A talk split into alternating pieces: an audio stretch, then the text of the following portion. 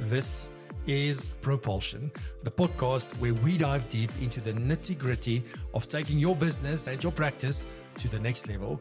Whether you are an entrepreneur, a franchisee, or a financial planning pro, you are in the right place.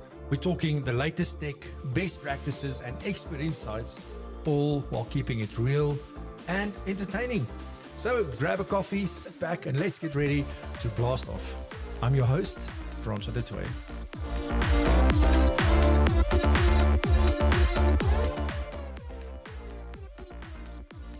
So something that I've definitely noticed over many, many years now is how just how complex things have gotten. And I think it all started off way back, you know, when all we knew were like if, if you went independent, the biggest reason why you went independent was not because you wanted freedom. It was not because you wanted to build your own business. It's because you wanted to offer more choice. And because of that, we got to the point where we have contracts with just about everybody.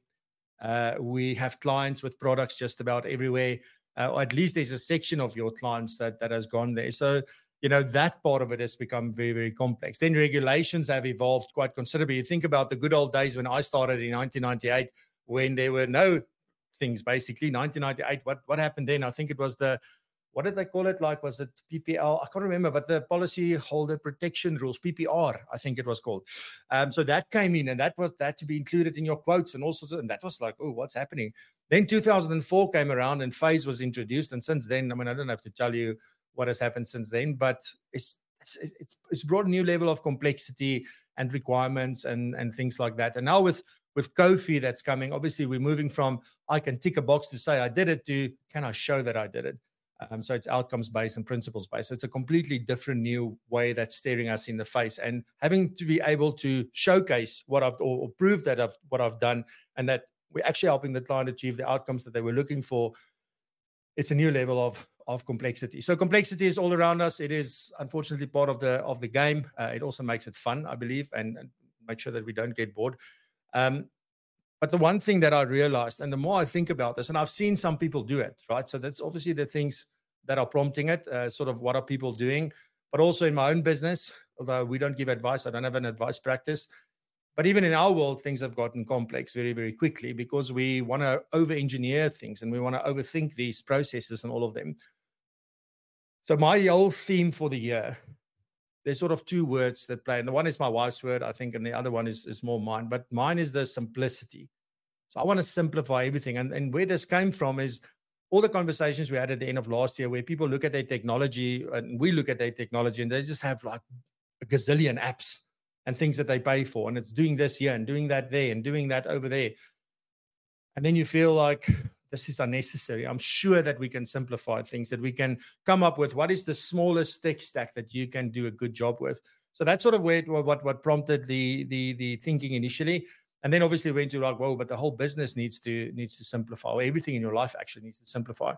The other word is being intentional, because if you're not going to be intentional, then you're not going to get results because the intentionality means that your actions are aligned with what it is that you're trying to achieve. It's aligned with your values. Everything is aligned. So when you're intentional in, in my view anyway. So for me that is really what it's about. And when we simplify we greatly enhance the success of our businesses and i'll share with you just a little bit uh, about why I, I say that. So just think about everybody that plays a role in your business right? So if we simplify things for the client it's easy to understand. For your team easy to learn easy to execute. For you easy to focus on just the things that you need to focus on. So just think of just about those things, right? There's there's plenty more that we can we can think of, but if we just think about those, we definitely can see that wow, this this is that these this have great great great benefits. So the first aspect of the business that I want to talk about is the thing that I started off with, which is the financial products that you offer as part of your value proposition or, or whatever it may be. Now, it might be that you work within a space where you only um, look at one product provider.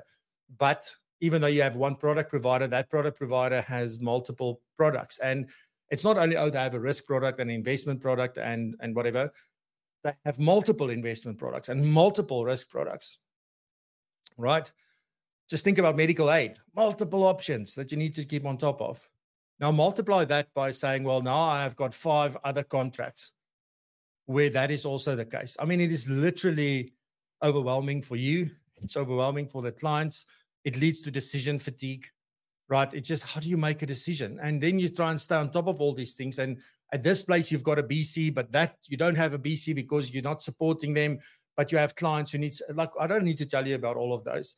And also, the more of these product offerings that you offer and the more contracts you have, the more people want to talk to you. In other words, taking up your time.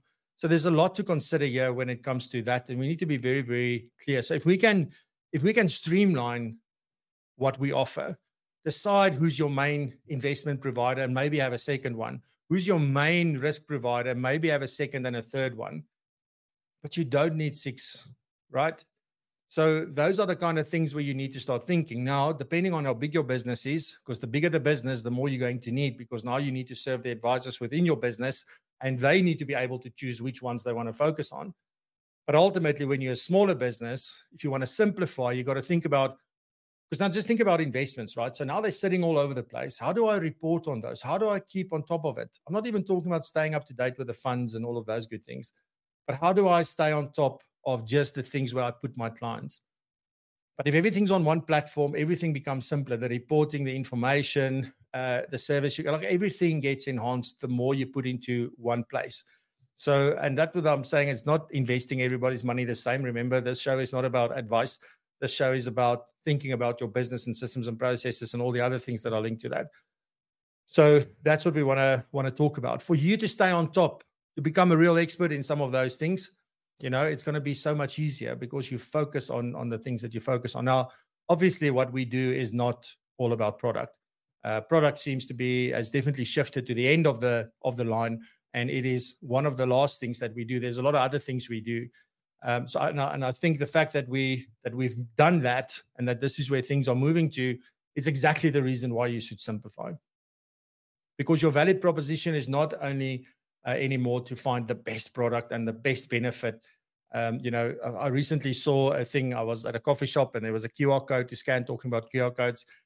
And it takes me to a page where it says, you know, um, uh, don't wait, I won't waste your time. I won't do this. I won't do that. All I'll do is a like for like quote, um, and that's it. And I'll pay for the coffee. I'm like, is that what financial advice is about? I know we all got to start somewhere, but really, like if that is still the value proposition then any of the things i'm telling you now is not going to work for you so then then um, you know there's no value here but if you're doing all these other things in your business where you're really focusing on the client first and it's all about their dreams their hopes their fears and you focus on the person and the person is the client and not their money then you can definitely look at simplifying your product offering so just think about do you have a strategy or a criteria or a, something that you go through of how do you select a product provider for the different needs of your clients? And then say, well, who's the top one? And maybe go have a look at your existing book and see where have I put most clients? Because it will be that you'll have a favorite anyway, right? So most of the clients are already with one of them. So maybe that's the one that you should go with. Um, and, uh, and and those things. So I'm not going to get into due diligence and all of those those things that you need to do and figure out. You know, is this still the best thing to do for your clients and all of that? That goes without saying. But we, what we want to do is want to make it simpler for you to make recommendations. We want to make it simpler for the client to make a, a choice. And we just want to be more efficient and have stronger relationships with clients and providers so that things can happen faster. Um, so that's a big part of simplifying um, your world, if I may. It's if we look at the product offerings. Right. So, second thing I want to talk about that we can look at is and this is sort of counterintuitive for many people, is your client book versus your ideal client profile. And this is not just about, oh, do I, is this really my ideal client profile? Do I need to access other markets? It's not about that. What it's really about is that maybe you're sitting with a thousand clients. And some of you will have the infrastructure and the systems and the processes to be able to really look well after those thousand clients. Other people will not have the ability to do that. So if you find it difficult to get to all the clients, then definitely one of the things you want to look at, say, well, you know, if I do a deep dive data analysis and someone like Liana can help you with that. But if there's a deep dive you want to do and see where things are happening at the moment, who is really bringing in the business in, uh, uh in or the revenue in your business? Who are the people with whom you really have a relationship? Not somebody you know and see once a year, somebody, sometimes maybe twice, uh, you know, once every two years. It's somebody that you have a close relationship with, that you really know well, that you spend a lot of time with. Those are the clients. And I'm betting that that's a small portion of your client base. Yet we want to hang on to the rest. The reason is that there's safety in numbers. And we're always like, but what if they come into money? What if they inherit? What if they refer someone to me? What if, whatever, I don't know, win the lotto? So we hang on to them because maybe, maybe, maybe one day. But then typically the latter part of your client base are the ones who's not bringing in revenue, but they're also the ones who keep you the busiest because they are probably not busy. You know, when you have a, a, a client with whom you've got a good relationship with, it's it's worth it to look after them, and uh, they're busy. There's a reason why they're doing well. You know, people that are not doing well are probably not busy. I'm not talking about busy for busy busyness sake. Those are the kind of things that we need to think about. And at the very least, do a data analysis on your book to understand your book and then let that lead you to answers. You don't have to listen to me. The most important thing is go look at the data, do the analysis, get everything together. The things you'll need is obviously demographical data, you'll need revenue data, you'll need product data, you will need um, assets under management data, right?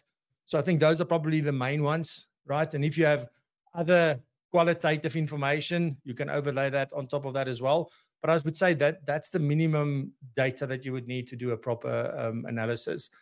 So start thinking about that and then see whether from that you can create an ideal client profile to say, well, these are the people I tend to work with best.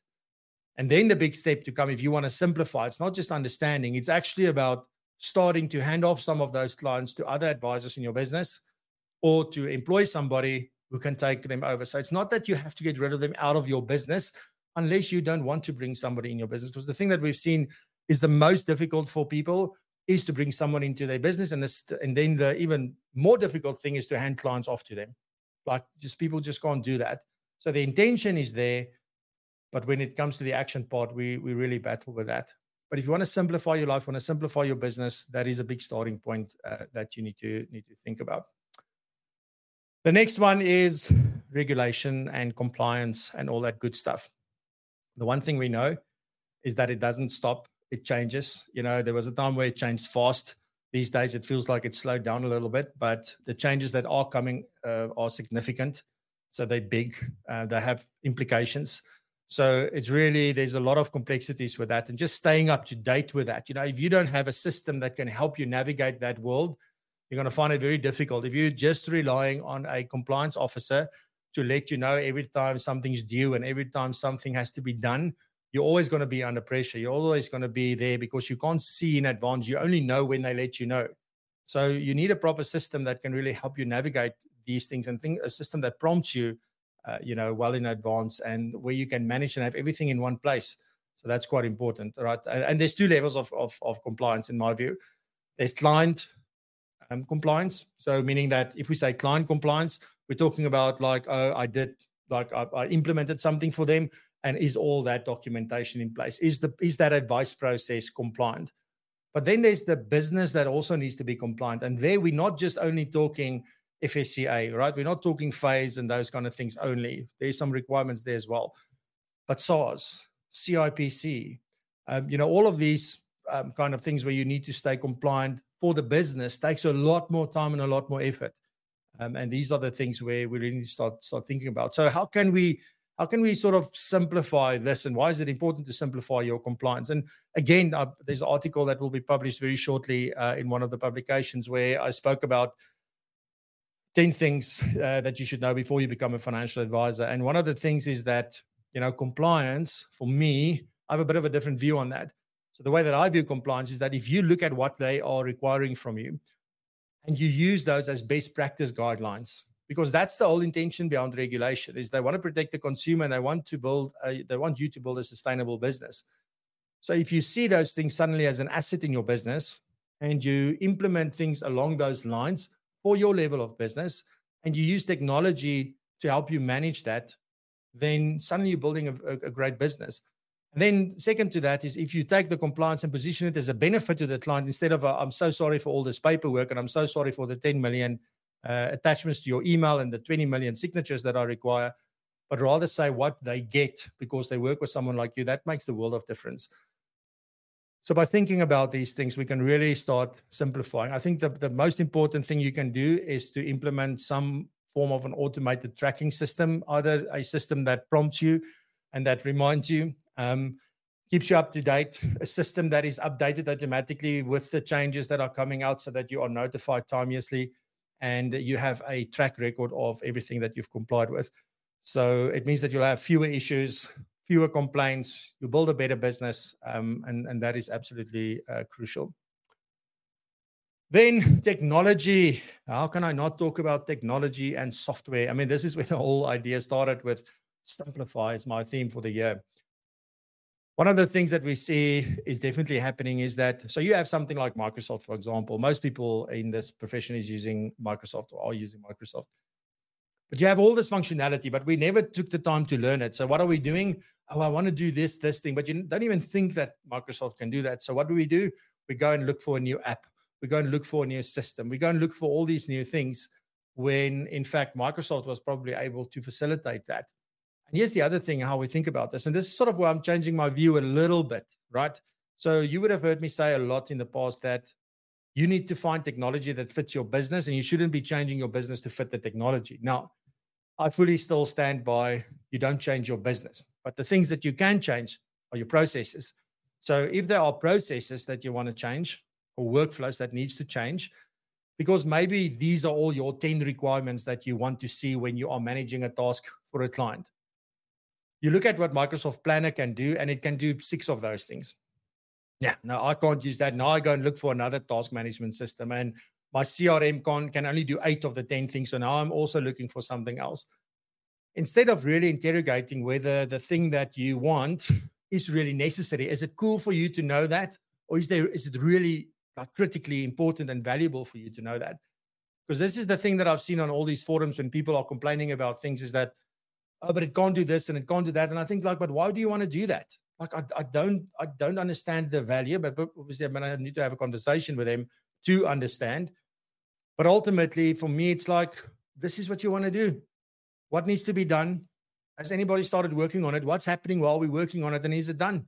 It's simple, right? And Microsoft facilitates that. It's all part within the license you're already paying for.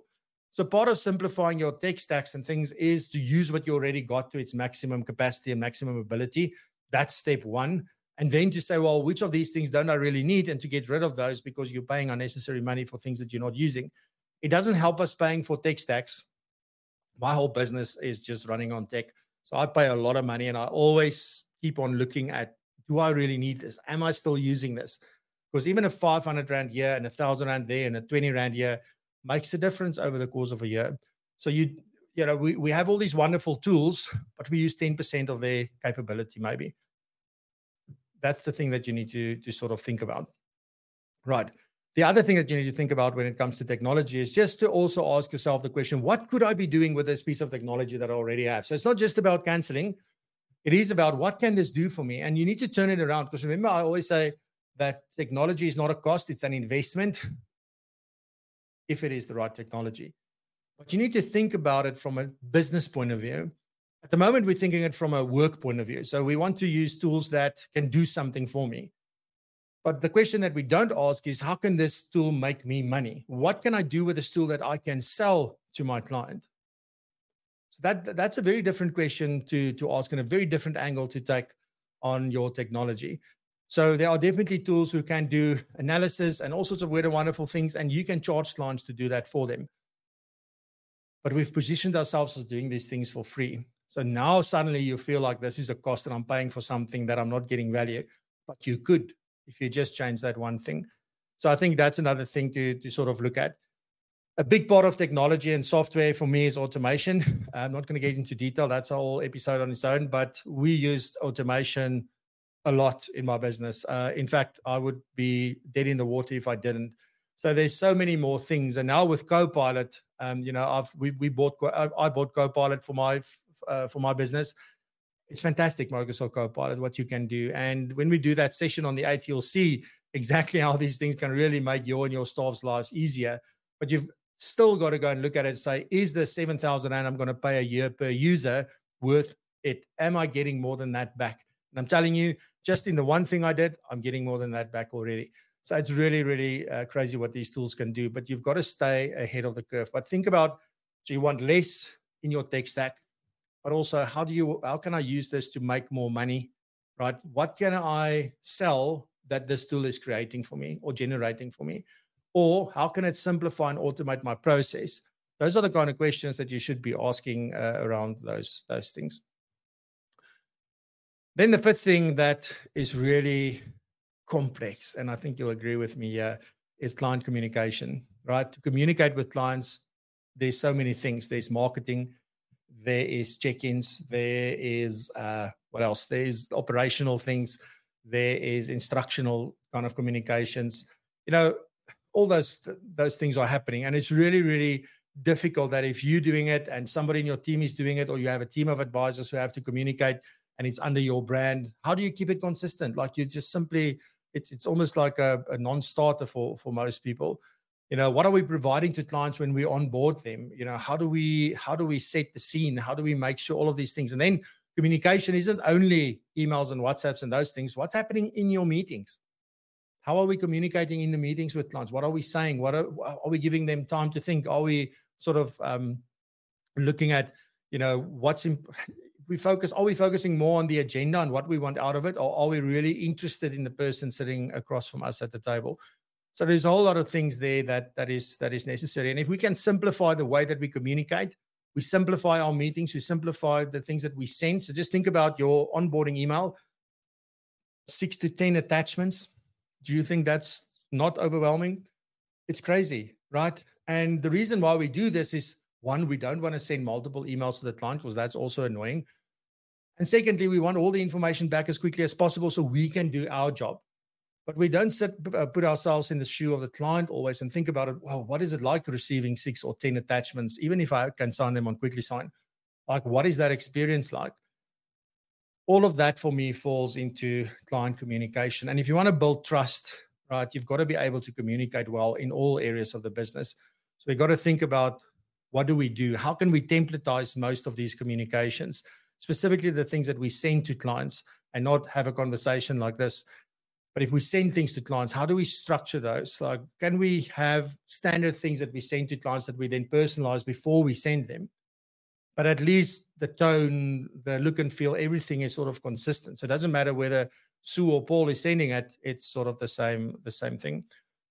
Also, tech can help a lot in communication, but we've got to be be careful. You've got to use the right tool for the right job. That's absolutely non-negotiable.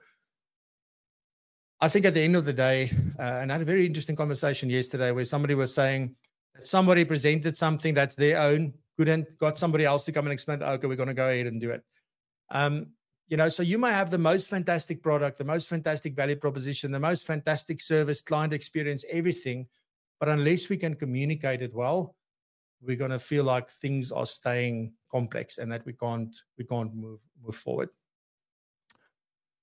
So look at your financial product offerings. You know don't you have too many? Can you simplify? Can you get most of the people onto one platform uh, or at least all your new clients that you take on decide that you're going to do one platform primarily?